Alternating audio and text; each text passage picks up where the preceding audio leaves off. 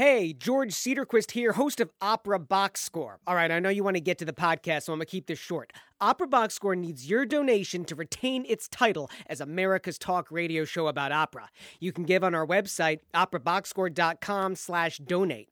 When you throw even 10 bucks our way, it helps us promote the show to more listeners. Just 20 bucks helps cover our website costs. Chip in 50 bucks and we can pay to wax Tobias's back. But for real, please consider a donation of any amount to help us continue to bring you our hot takes on everything opera related operaboxscore.com slash donate. Enjoy the podcast. Live from Chicago, you're listening to Opera Box Score. Uh, let's get ready to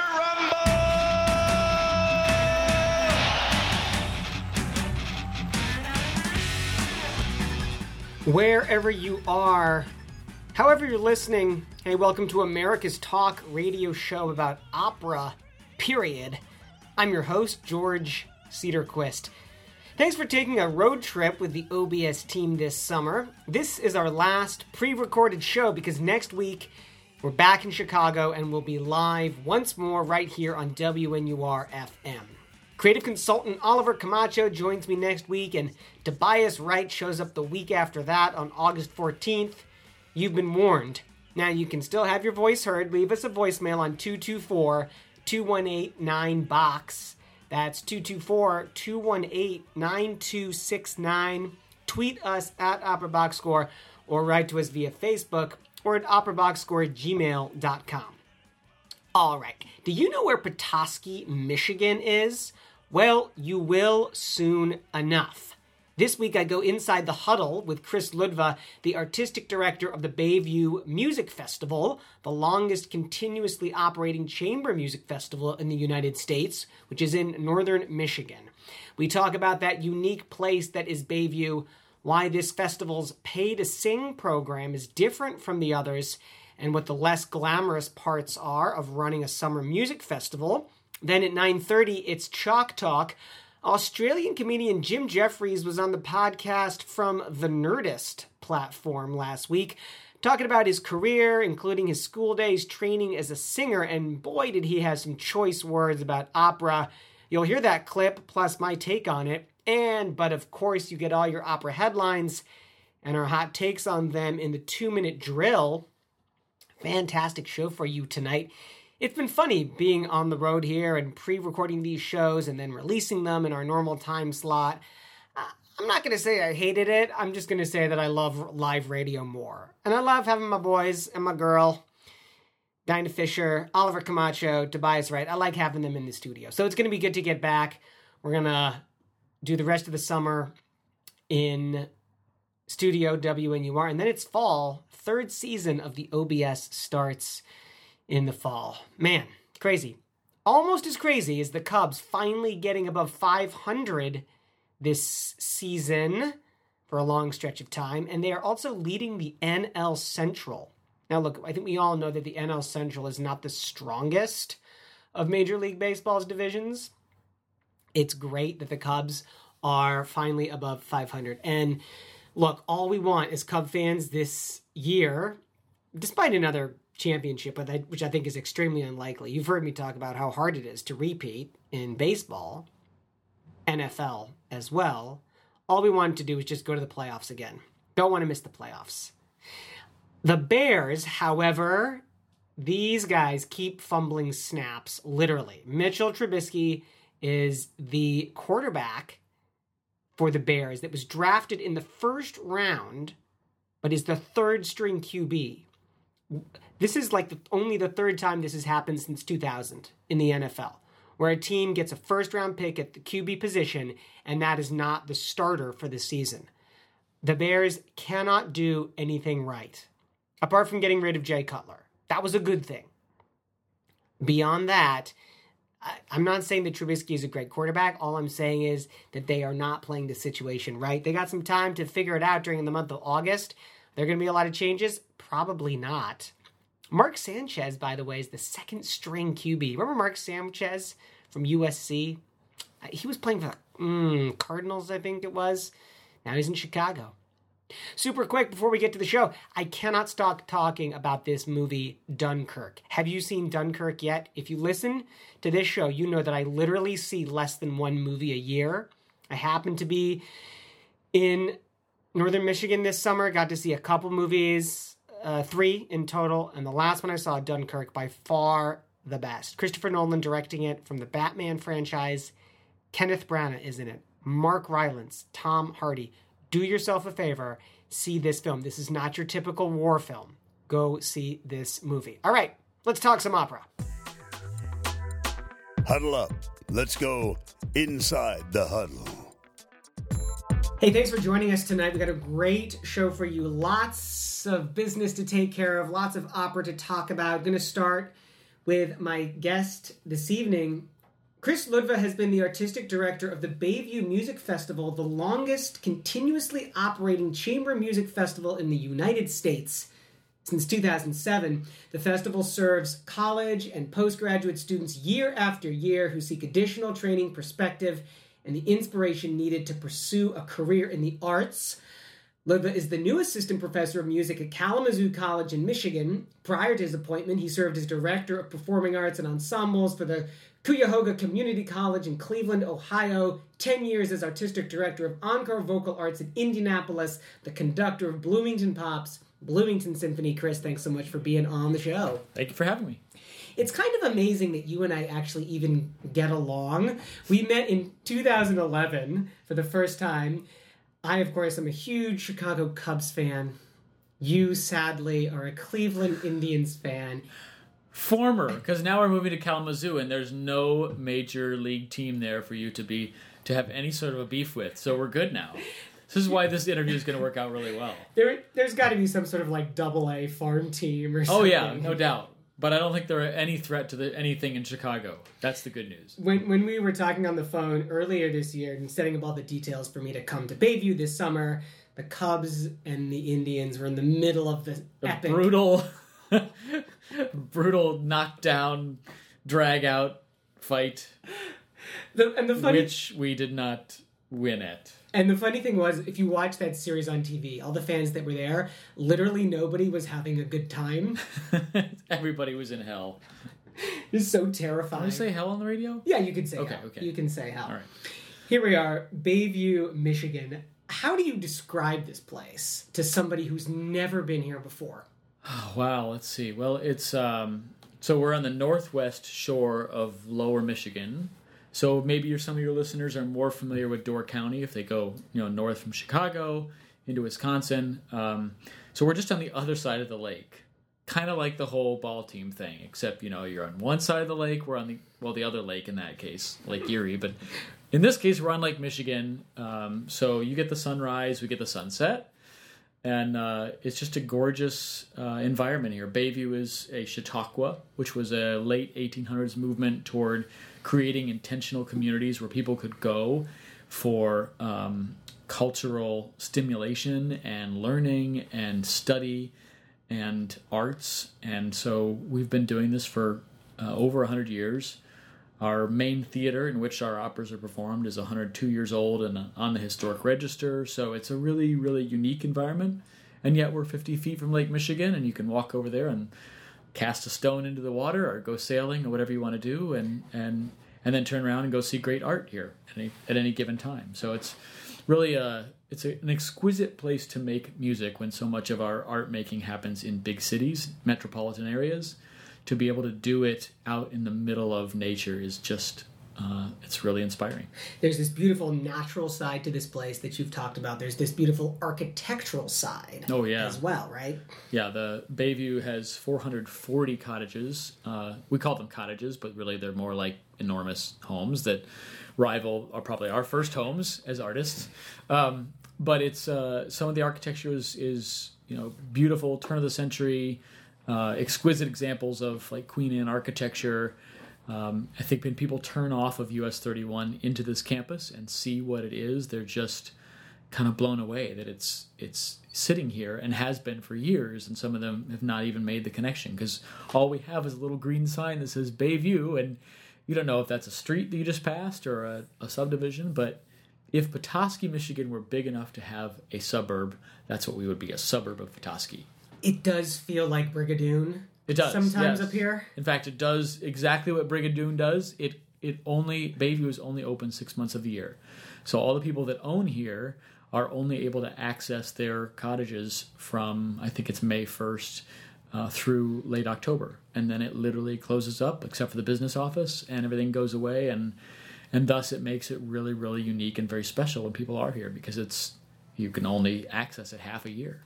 You mentioned Chautauqua earlier. That's the summer festival on the banks of Lake Erie in western New York State. You've been to Chautauqua? I've not. I only know of it from my colleagues, and we we're one of this sort of movement of Chautauquas. We like to call Chautauqua, New York, the mothership. I've never been taken into the mothership yet, hmm. but at some point it's on my list of, of places to go check out. But there are Chautauquas in Colorado, uh, there are Chautauquas in Indiana, several in Michigan. They're literally spread throughout the country. I think there are 19 of them existing still. I did not know there were that many places like Chautauqua out there. It feels like a very East Coast thing to me. And I've been to Chautauqua. I directed there a couple years ago. I mean, I'm a Midwesterner, so of course I like Bayview more than I like Chautauqua. Chautauqua does have this East Coast feel. It's more moneyed. You literally cannot get onto the grounds unless you buy like a pass for the Right. morning or for the day. I mean, there's a wall. Literally, yes, yes. They they have built a wall, uh, and it's it's a gated community, and so we've we have asked years and years and years whether or not Bayview should be gated also, and the theory is everybody pays a gate fee to get onto the campus. Once you're onto the campus, then everything that's in, that you experience there is included. Whereas we say, look, come onto the campus, check it out, walk around, and then if you want to partake of lawn bowling or uh, a lecture or a class or a performing arts event in our case, then you you pay a ticketed uh, price for that. So that for us, that seems to be the right way to go because we really are all about inviting people onto campus and making sure that they know this is not an exclusive community in which uh, we are. Let's talk about those performing arts. So there are all these different divisions of the music conservatory. Talk us through those divisions. As you mentioned at the beginning, we are one of the oldest uh, continuously operating chamber music festivals in the country. Certainly not the most well known, but uh, for us to to have that honor is really is significant, and we like to live into that. So that means that we have college students uh, that are coming here to study string quartet music, brass quintet, uh, woodwind quintet. Those are our sort of instrumental areas, and we only accept two of each quintet a year and two string quartets. So it's a very, very exclusive, uh, selective, I should say, not exclusive, selective program uh, that we audition for nationally. So students audition, say, I want to come study string quartet music. Because a lot of the programs in the summer that students would have an opportunity to go to from their college studies are focused on orchestral music or on opera or something like that. We are focused really on chamber music when it comes to the instrumental students. On top of that, then we do have an opera program wherein we have um, opera students come in for six weeks and stage a fully fully staged, fully costumed opera with orchestra, and the students that are in the chamber music program then play in that orchestra. What's significant about it is that the students that are in that program, um, you might say, well, what does that have to do with the chamber music experience? But we're usually doing a reduced orchestration. Um, and so it really becomes like chamber music, even for those people that are playing in the pit orchestra. So they're oftentimes the reed players are playing twice as many notes as they would normally be because they're they have a part that was written for two people. It's being played by one. The strings are usually only maybe two first violins, two seconds, two violas, a cello, and a bass. So everybody's part is really, really significant. There's nowhere to hide in the orchestra, and consequently, then the singers, because these are, you know, by singer standards, they're young, meaning, as you said before, they're graduate, postgraduate, but you know, the human voice doesn't mature until so much later that that for them to sing over a 50 piece orchestra would not necessarily be a advisable thing at their age. And so they're singing now over a 20 piece orchestra which is much more doable but the audience gets the experience of having a fully staged opera with orchestra and they hear all those orchestral colors that are inherent in these beautiful scores It's Opera Box Score on WNUR 89.3 FM. George Cederquist here talking with Chris Ludwa. He's the artistic director of the Bayview Music Festival. I'm here this summer working on Carmen, which is the opera for the music conservatory students in voice. Let's talk a little bit more about that program. Would you categorize it as a pay to sing program? Definitely. Yeah, I think, you know, that's uh it always feels kind of trite to call it that, and yet uh, the reality is that you know when you're studying opera, you have to find a way to get opportunities on the stage. That's the the best way. You don't you don't learn what it's like to sing through a full opera in the studio uh, with a piano doing an excerpt or an aria in a recital. You learn how to, to cut your teeth in opera by doing opera. And so the only way with uh, some of the size of programs that students go to at various colleges and universities is for them to get experience outside of those because the smaller ones aren't necessarily going to be able to stage a full opera. And so they look for opportunities like Bayview where they can come for the summer and they pay a tuition fee and we cast them in usually March or April. Uh, they do an audition. Uh, I get that out of order. So they they don't they don't pay a tuition fee and then do the audition. That would be a little weird. So they they do an audition we accept them uh, for the various roles. We t- we tend to double cast, and then they sing in the support roles in their off night. So they're getting two types of experience in the opera. And then once we cast that, we say to them, "Look, here's the tuition to come," and they decide if they want to do that. And once they sign on the dotted line, then they begin preparing, and they show up in usually late June, and they have approximately six weeks to stage the opera. Pay to sing can be this label, though, which is not pejorative, but like there's definitely less scrupulous pay to sing programs. Oh yes, there. yeah. I credit our voice faculty uh, with a lot of the success of this program in terms of caretaking for the for the singers. They do a really great job of. I mean, because it's a smaller program, so you only have 13 or 14 singers a summer that are coming here, and four or five voice faculty. And so they're really getting a, a, a really intimate experience with those voice faculty who can really you know keep track of what they're doing and make sure that you know we're putting people in the right roles for their voices we have great relationships with all of their voice teachers uh, throughout the country we have really our voice faculty have done a wonderful job of networking with voice instructors at colleges particularly those where we are auditioning students and then so those teachers know that when the student comes here they're going to be in a role that's good for their voice they're not going to be singing over a 60 piece orchestra. We're going to, t- to take good care of them and we're not going to try to reinvent their technique, you know, which is a big concern for students. I think a student comes to a six week program and if you didn't have the right faculty member, you could see somebody saying, oh, well, you know, you should learn to sing this way. And they could completely unmake what that voice teacher had done in four years at their college, do just enough make just enough changes to then send them back to their school. And the voice teacher's like what the heck? You know this is my this is my student. So our our plan here is to say look you need role experience.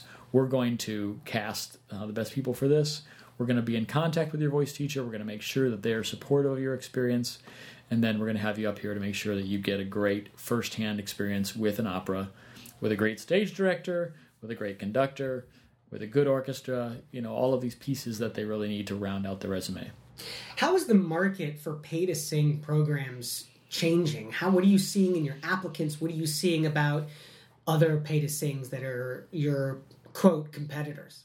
Um, I know that uh, for us, one of the greatest challenges is the same one as is for the students. So we have a bottom line we have to meet. We have this beautiful facility that we have to keep up, and one of the things is you can't possibly charge enough student tuition to maintain all of those buildings unless you're going to just, you know, hack into them with five, six thousand dollar fees. But we know that students are they're not just paying to come here to be in these roles, they're giving up an opportunity to work somewhere else during that time.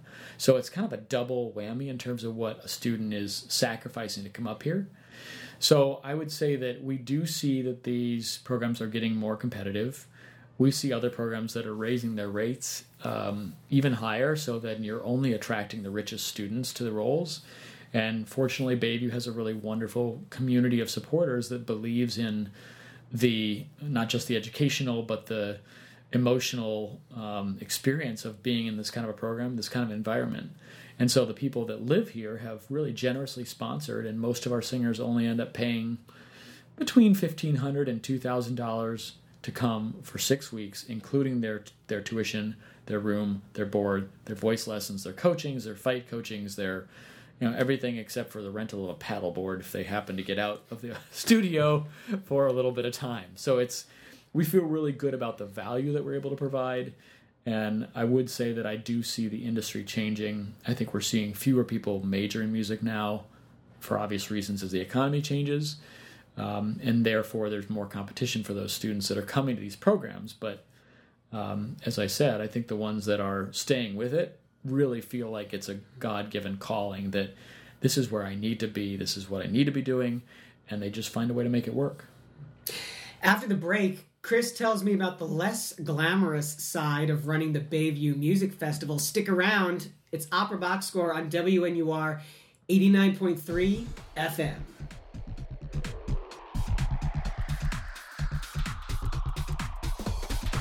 Live from Chicago, you're listening to Opera Box Score. More right after this. Wake up at 5 to give dad his medicine. Every day I wake up at 5 to give dad his medicine. At 6, I make his breakfast. Every day I wake up at 5 to give dad his medicine. At 6, I make his breakfast. At 7, I shower. Every day I wake up For those 5. caring for a loved one, we hear you. That's why AARP created a community to help us better care for ourselves and the ones we love. Visit aarp.org/caregiving. Brought to you by AARP and the Ad Council.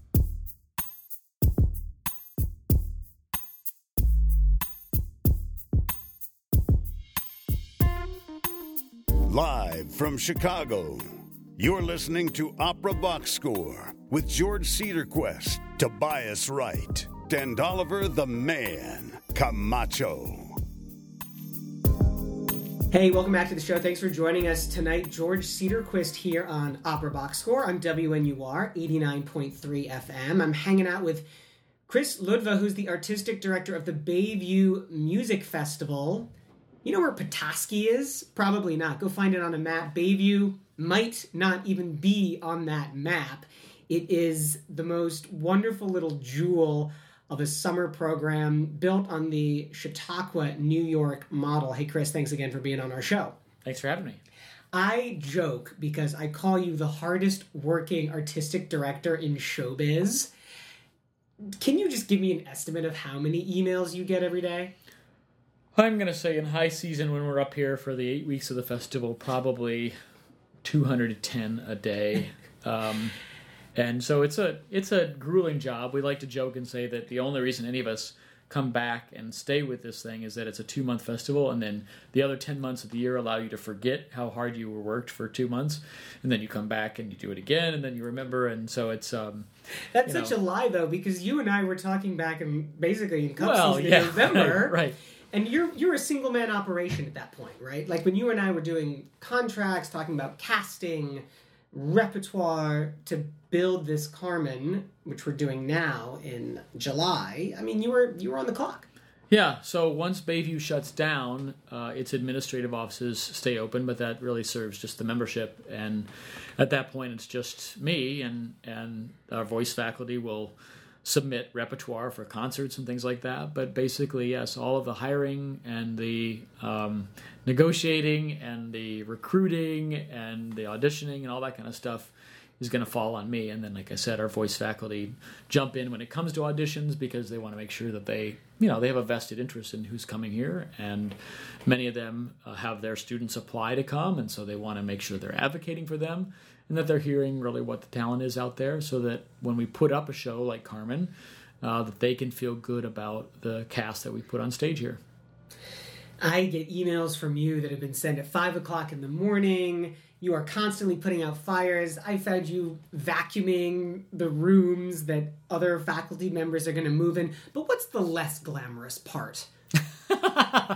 Well, the uh, the vacuuming was definitely a, a new. We um we have to hire a kitchen staff every year, and people always say, "Well, does that fall on you?" And I said, "Well, yeah. Who else is going to hire?" I mean, it's not artistic to be to be really clear. There's nothing artistic about hiring a kitchen staff, um, but it's part of the program, and and it's the kind of thing that you know any of us that are producers in art know that what it ultimately boils down to is that you're doing all of it. I mean, Sondheim's putting it together song, you know, nailed it. It's like you just you know that all of these things are having to happen and because you love the art so much, you find ways to do it. So when the chef when you have to fire a chef, the chef leaves and you know that the next chef is on a flight coming in 2 hours later, you just say to your family, "Hey, I got to run a real quick errand." And you go over there and you find a vacuum and you start vacuuming and you change the sheets out and you you know, get busy because it's a Sunday afternoon and the, the staff isn't in and they're not going to do it. And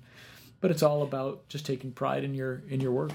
You're a conductor in your own right. You're a tenor. Have you sung opera?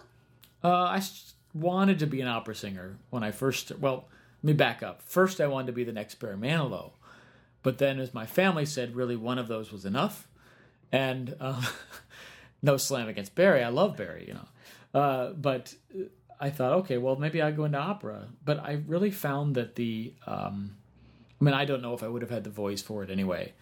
Uh, but I found that the isolation of the number of hours you have to prepare and practice in the room alone and the itinerant lifestyle of being a singer was, you know, I, I wanted to have a family. It was important to me.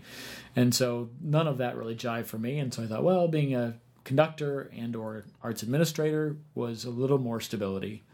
Uh, and it's proven to be true. It's been a wonderful existence so far. Do you know performing artists that have families and also feel a sense of success artistically and professionally? This is a question. Present company with. excluded, or We're living the dream, baby.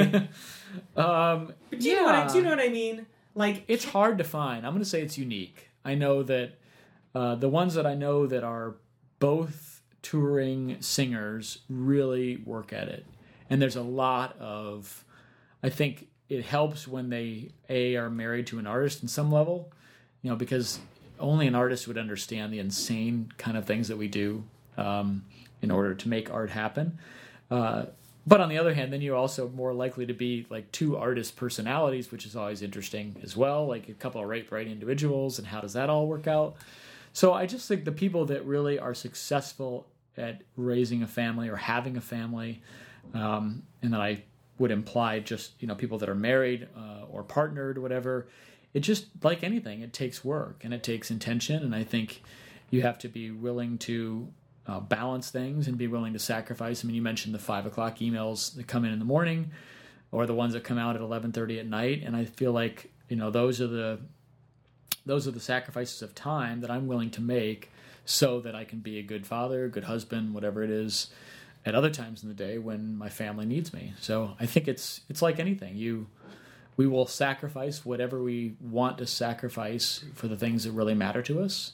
And, you know, if you approach it in a an intentional full on way, I think you can be successful.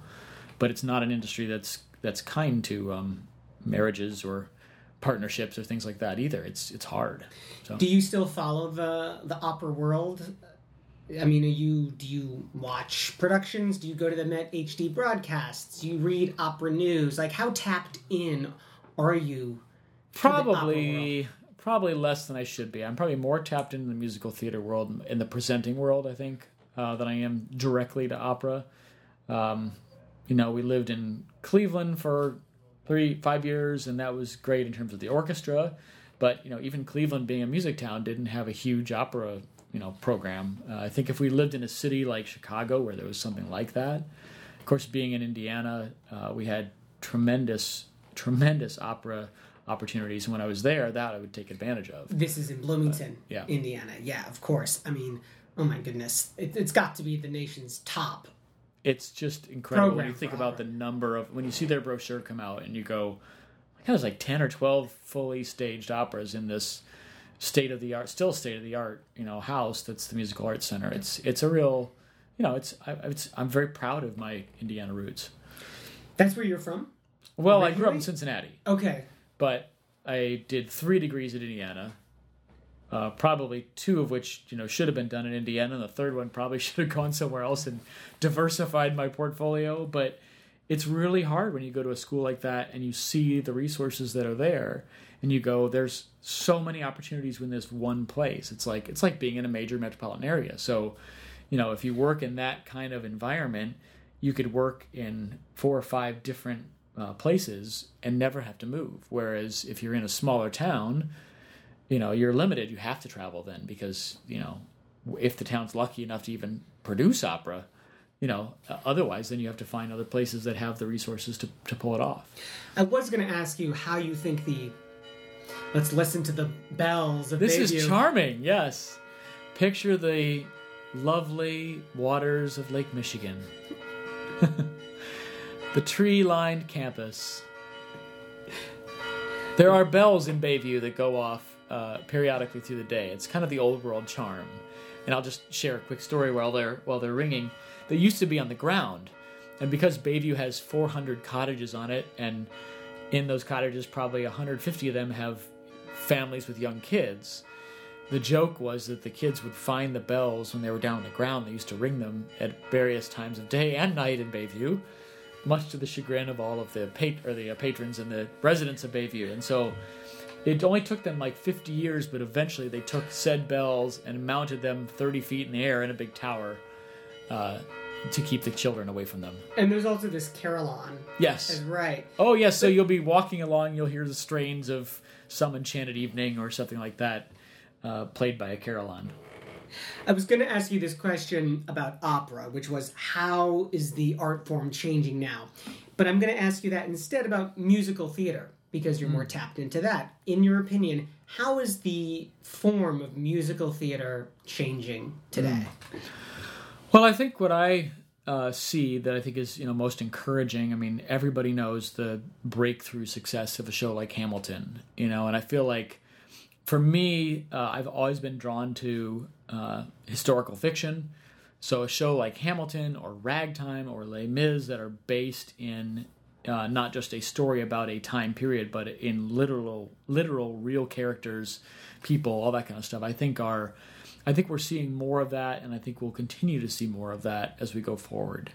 Um, I think the the inequities that exist in our society today are such that I mean, you and I talked about this when we were talking about Pippin and Carmen both. It's like if you can't use your art form to somehow if not make a statement, then at least examine what's happening in your world, um, then I feel like it's somewhat irresponsible. I don't know that I can just make music simply for entertainment anymore.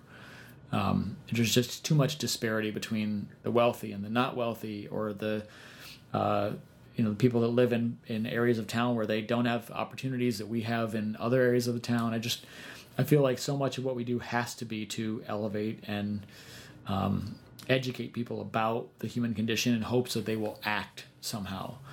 So I see a move toward um, more intimate, uh, just as we see in the performing arts world, more intimate, more close up, more connective.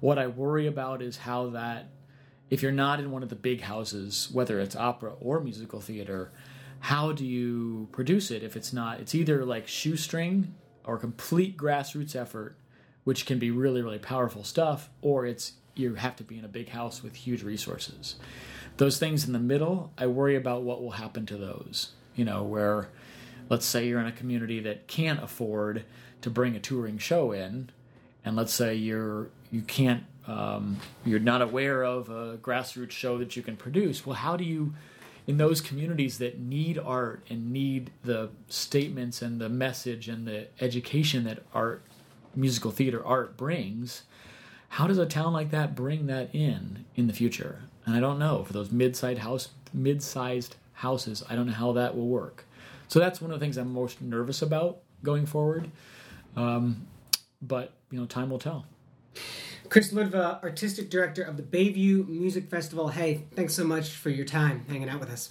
good to be here thanks Chalk Talk on Opera Box Score. All right, welcome back to the show. Opera Box Score on WNUR 89.3 FM. George Cederquist here doing the last pre recorded solo show for this summer. We're back live right here on NUR next Monday night. Thanks again, Chris Ludwa, for doing the interview representing the Bayview Music Festival. It's been great being at the festival. I've been working on this production of Carmen. It's been a blast. Great singers, great concept. I love it. up here. Thanks to Mathin Black, who contributes to the show every so often, sends me some stuff via email, sends me links, is on the show sometimes. He's got his own podcast doing the work. He shared with me a clip from last week he found on the Nerdist website. Nerdist, don't really know how to describe Nerdist. It's just the craziest collection of pictures, videos, sound, articles, all of it usually very, very funny. Mathin is on the site regularly, I guess. I don't spend too much time on there. He sent me an audio clip with an interview with Jim Jeffries, the comedian. He's Australian, and he has a show on Comedy Central now. It's called The Jim Jeffries Show. It is similar to The Daily Show in that it's Jim Jeffries looking at the week's news, making fun of it, stating the obvious, but doing it in a very funny way. He's good at what he does the Australian accent helps, I think, make him funnier. But he's got a great comic sense. I've seen some of his stand up on YouTube as well, and he is very funny. He was doing an interview on the podcast, and he talks about his career, the early parts of his career, really when he was training, actually, back in Australia. Part of that training was as a singer, and check out what he had to say about doing opera or you're singing in Italy or something, it's like you're paid for by the government. It's a subsidised art form these days. At least in Australia, it is. You know, they can't they can't make their money back on the shows, and the shows only run for a couple of weeks. See, something like like uh, over here, you can have a purpose built set for something like Charlie and the Chocolate Factory, right? That set takes eight months to pay off, and then they're into profit operas run for two weeks. They can never There's pay the no fuck. way, so yeah. subsidised by the government because we feel Got it. like this is an art form we should keep. Right. But in reality, in hundred years, opera will be gone. Well, the other prob, I mean, the other problem I would imagine is sort of what you were going through, which is you have to maintain. Like, you're almost a prisoner of your own throat. Yeah, yeah, yeah. My my mate, he's just he's scales every day, and he's this and he's that, and it's that real. Here we are, that type of thing, you know, where they have to speak like this, you know, and he does all that stuff all day, you know. That's a pain in the ass, you know. Or before shows, you can't really talk. I would imagine. Well, I used to, I used to when we did operas at university because I did musical theatre and then I did operas uh, as a second course. Um, uh, when we did operas, I, I didn't even know what I was saying. We meant to learn like do an hour of Italian and an hour of German every week and all that type of stuff. But I used to just go down to the library and rent like a CD of that opera and then just impersonate whatever the diction that he said. Yeah. You know, that's the words, I Right. guess. I, and then I go, is this a love song? All right, brilliant. That's all you need to know. A- listen, I don't think ABBA knew what English words were when they had all the hit songs. Yeah, yeah. Oh, that, you know, ABBA's more popular in Australia than anywhere on earth. because we're doing the live show, I had to edit out some of the swear words that Jim Jeffries drops. They beeped them out on Comedy Central, by the way. I mean, they did that with Jon Stewart as well. He makes some interesting points. I don't agree with any of them at all. He says that we feel like we should keep this art form going, and that's why we subsidize it we subsidize the arts, and when I say we, I don't mean the U.S. because clearly we know there is not a lot of subsidy for the arts. He's talking about Australia. You could say the same thing about Europe as well. We subsidize opera because it's important, and he makes the point that in musical theater you can run shows for months, but he contradicts himself when he goes on to talk about how hard it is to sing opera. Clearly, he wasn't up to the task, right? So he reveals how much training it takes to become an opera singer.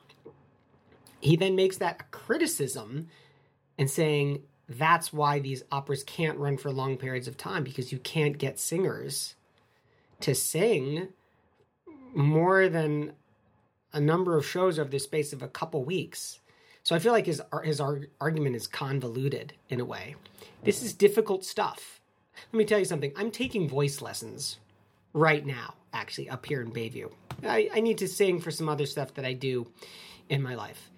And I have such a deep appreciation now for how difficult it is to sing and to project and to make great sound. I'm not even talking about acting while you're doing it or moving on stage. This is very, very difficult. And I think Jeffries is highlighting that when he's admitting that that he failed at becoming specifically an opera singer. It's tough. Yes, it's a different language. You have to do the work. You have to put in the hours. it would help to know what you're singing about in order to have a convincing portrayal. You'd be surprised how many singers I work with haven't done that work. As far as his comment about opera not being around in a hundred years, well, hey, let's hope we're all around in a hundred years. If the Trump administration hasn't either drowned us through the ignorance of climate change or they haven't bombed us from North Korea. There's no reason really to believe that opera won't be here in 100 years. I think what Jeffries means, I'm going to put words in his mouth, apologies. I think a better way to put it is that opera is going to be different in 100 years. And that's not a t- traditionally original idea. Look at Orfeo, 1600, Monteverdi. Opera changed between 1600 and 1700. It changed between 1700 and 1800 with Handel and Mozart, and it changed between 1800 and 1900. Rossini, Verdi, Wagner, it's changed in the 20th century, it's changing in the 21st century. So, what we know as opera now is not going to be what opera is in 100 years, nor should it be. The art form should evolve. We should be doing new things with it. It will be around in 100 years. It's going to be something different. It's going to be something as immediate as ever, which is what the definition of good art is. All good art is about the present moment. Check out the podcast on the nerdist.com. We'll put a link on our website, operaboxscore.com. You can let us know what you think about opera in the next hundred years. Email us, operaboxscore at gmail.com. You should probably watch the Jim Jeffries show on Comedy Central as well. He just got another 10 episodes of that. So if you still have time after watching Tosh.0 and The Daily Show, check it out. Two minute drill coming up next.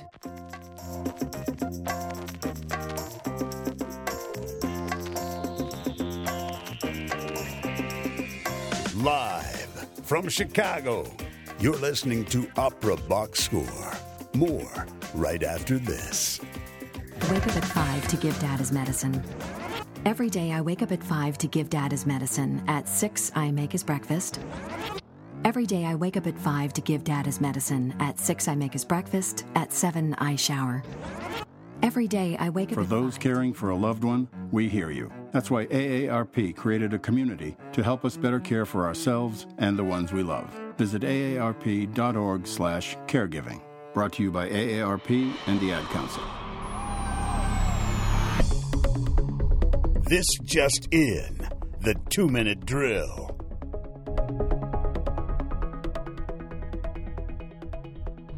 Time now for the fastest headlines in opera news. Everything you need to know from Operaland in the past week in two minutes tops. South African tenor Levy Sekgapane and Romanian soprano Adela Zaharia were the first prize winners of this year's Operalia competition, which is run by Placido Domingo. Past winners of the top prize include Anthony Roth Costanzo, Susanna Phillips, Erwin Schrott, Sonia Yoncheva, and Pretty Yende. Daniel Lipton, 76, has resigned as artistic director of Opera Tampa, effective immediately. He succeeded Anton Coppola in 2012 when Coppola was 95. Lipton, who had a year left on his contract, said he wants to pursue new projects. The Los Angeles Philharmonic has announced its next set of members of the Dudamel Fellowship Program in Conducting. They are Tianyi Lu, Ruth Reinhardt, and Jonathon Heyward. Heading overseas, next year's new Lohengrin production at Bayreuth will feature Roberto Alagna as the hero and Anja Harteros as Elsa. Harteros replaces Anna Netrebko, the original choice of conductor Christian Thielemann. Waltraud Meier returns as Ortrud after an incredibly long absence. Georg Zeppenfeld sings Kin Heinrich, and Tomasz Konieczny is Telramund. The show will be staged by Bayreuth's first American director, Yuval Sharon. Catriona Morison, the winner of the BBC Cardiff Singer of the World competition, has signed an exclusive contract with London firm Rayfield Allied to be her representatives. Morison turned heads when she went from being the wildcard finalist in the competition this summer to suddenly winning the whole thing.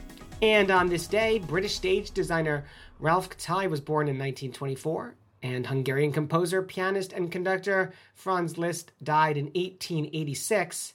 That's your two minute drill.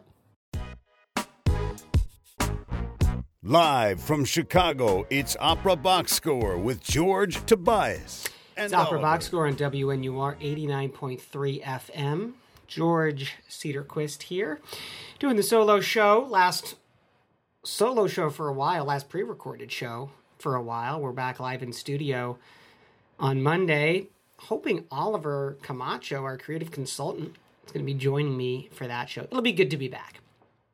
Some good stuff in the two minute drill this week. Certainly, if there's one thing that the Operalia competition shows us, is that the winners are always people to look out for. That list of past winners Costanzo, Phillips, Schrott, Yoncheva, Yende, among others. Obviously, that's a pretty sick roster. The folks to look out for then this year Levy Sekgapane and the Romanian soprano Adela Zaharia, the first prize winners. I will say there's something about this competition that I just never quite get. Maybe maybe it's because Placido Domingo runs it, and I feel like this is a man who has so many fingers and so many pies. You start to wonder about the quality of the baking. I hope I'm not mixing my metaphors here. Right? He's got Washington National Opera. He's got LA Opera. He's got his own career as a singer. He's got his own career as a conductor. He's got the Operalia competition.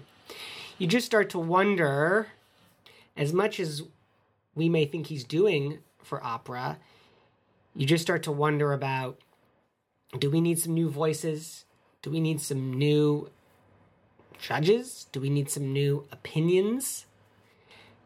And look, nobody is ever going to stack up to the BBC Cardiff Singer of the World competition. That is the big one. It's always going to be the big one.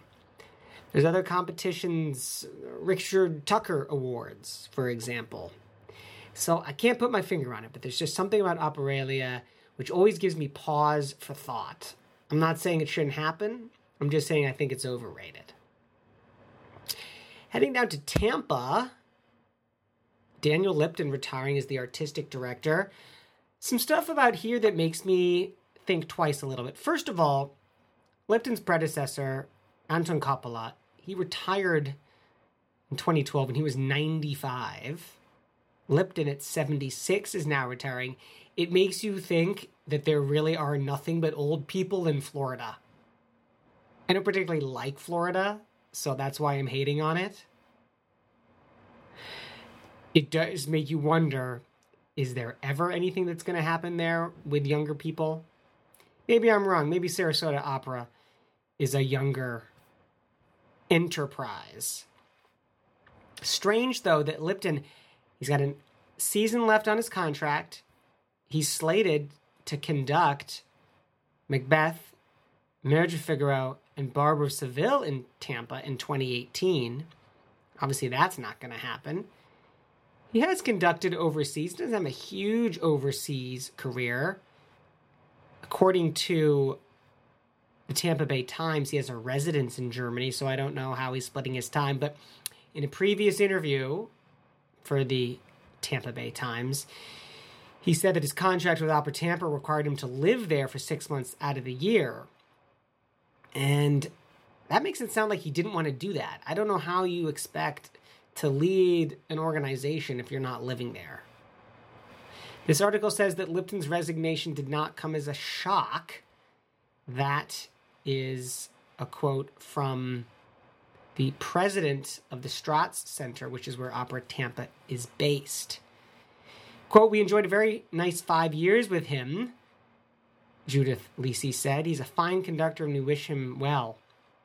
That's pretty that's pretty high praise considering that this guy is uh, leaving a hole here for three shows, the first one of which is in February, in like five months. Lots of good conductors out there to, to take over the baton. Are they looking for a long term replacement? Someone to give the organization some much needed vision for the future? Again, to its credit, this is a company that was able to go toe to toe with Sarasota Opera and establish a reputation for itself. mostly through Anton Coppola's presence. Be interesting to see who takes over the reins at Opera Tampa. LA Philharmonic, it's not really an opera thing, but it is a classical music thing. The Dudamel Fellowship Program, this is, of course, Gustavo Dudamel, the conductors program of helping the next generation of conductors show up. And two of the three winners, Tianyi Lu and Ruth Reinhardt, are women. Sounds like they've taken a page out of the Dallas Opera's book, which, of course, promotes its yearly female conductors forum. That's in November. Totally behind that. Glad to see LA Phil following suit. Heading overseas, well, this this is kind of in the middle of the Atlantic because the story is at Bayreuth, where there's a new production of Lohengrin coming for next season. Cast has been moved around a little bit. Netrebko is out as Elsa von Brabant. Anja Harteros, who we talked about on this show a couple weeks ago, is in. Roberto Alagna as Lohengrin. Waltraud Meier as Ortrud. I saw Waltraud Meier singing Parsifal last year at Berlin at the Staatsoper. She was fantastic. For me, the story here, of course, is the director, Yuval Sharon. All right, Yuval Sharon, who I met, he is the artistic director at the Industry, a opera company in Los Angeles that is really doing some pretty incredible work. Article on Sharon in the New York Times, by the way, from earlier last week, I think it was. I was going to put it on the show last week, and then I wasn't feeling it, and and um, now it's come up again. He's a great director. He's had a lot of success in Europe. He's been in Karlsruhe. He's been I can't remember now where else he's directed in Germany. Can you imagine being the first American director to direct at Bayreuth? This guy's gonna be 38 next year, by the way. That is incredible. You're that young, you're directing in that venue, and you're directing a new production of Lohengrin. This new production replaces Stefan Herheim's production from a number of years ago where the whole chorus are dressed as rats. Maybe I should find a picture of that, put it on the website, operaboxscore.com. See if I can find a, a photo of that. It's awesome. The set is like this white metallic box, and the whole chorus is dressed as pink and brown rats. It's amazing. Uh, one of these days, I'm going to get to Bayreuth and I'm going to see a show there. Man, I'm tempted to try and go see this production. I just could not be more proud of this guy for getting this opportunity. It's true that the original director schedule for the Lohengrin dropped out, so Sharon is a late replacement. Does that take anything away from him? No. It shows that this guy was in a perfect place, that he developed new work with the industry. And I'm talking about very progressive contemporary opera, out of the opera house, site specific, immersive. They were and they're doing it well. He's got that. He's able to get that career going in Germany as well, and then he's tapped by Bayreuth. Catriona Morison, we talked about her on the show as well a couple weeks ago when we did the Wales is Lovely This Time of Year show. And now she's got a contract with Rayfield Allied. She was the wild card for the Singer of the World competition. And she went from wild card to winner, not just of Singer of the World, but also for the art song competition, which is the related competition as well. I always go back and forth on representatives, managers, agents. I don't have one. I don't really have anything to manage. But always interested to hear from our listeners if they have managers, how much they really help. I want to get a manager on the show one of these days. I think that would be very enlightening. British stage designer Ralph Koltai, born on this day in 1924. Great designer. You can look at his photographs as well. And Liszt died in 19, excuse me, 1886. I don't think he ever wrote any operas. Let's wrap this show up. Good call. Bad Call on Opera Box Score.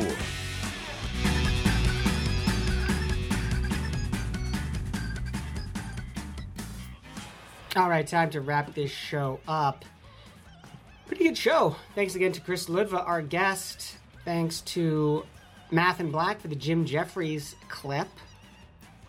Good call, bad call. Uh, my good call is being able to get back into Chicago. It's been great to be in Northern Michigan for six weeks. Proud of my work up here doing Pippin and doing Carmen, my first Carmen.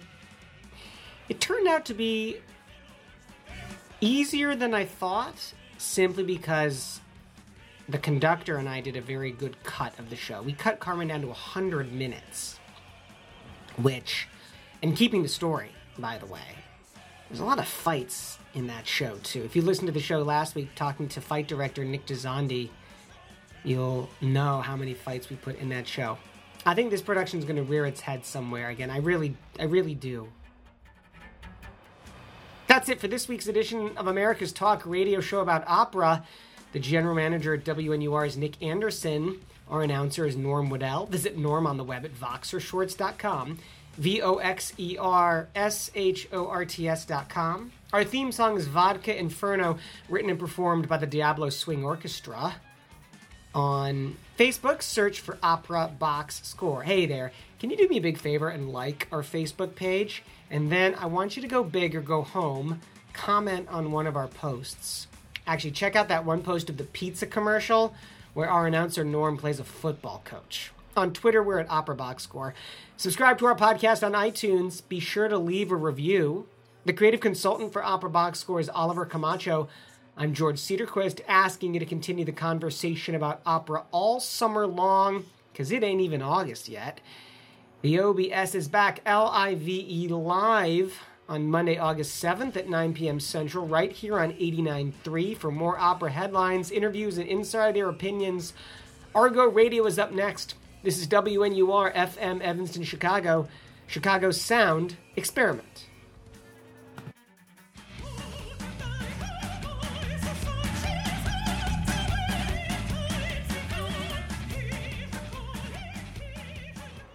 Hey, it's George Cederquist again. We are going to overtime on Opera Box Score. I got a few minutes left. I'm going to get to treat you to one of my favorite pieces of music from Bizet's Carmen. It's a production I've been working on this summer. And this piece of music is not sung. This is the entr'acte between Act 3 and Act 4. No singing, just instrumental, but in my production, we have a huge fight sequence staged to this music, and I've kind of fallen in love with it. I want to share it with you on our show. Check it out you.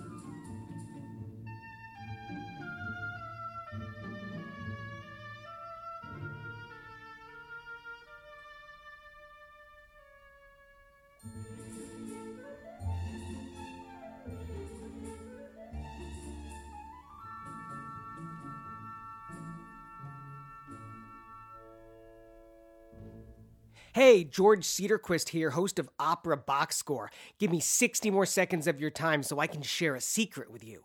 When I tell people about Opera Box Score, they always ask, how come we're a live talk radio show, not just a podcast? The answer?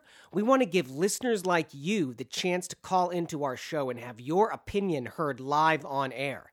It's easy. Stream our show live on wnur.org slash pop-up on Mondays at 9 p.m. Central Time. Then give us a call during the broadcast with your take on what we're talking about. The number 847-866-WNUR. Wait, do people even have letters on their phones anymore? 847 866 9687. Talk to you later.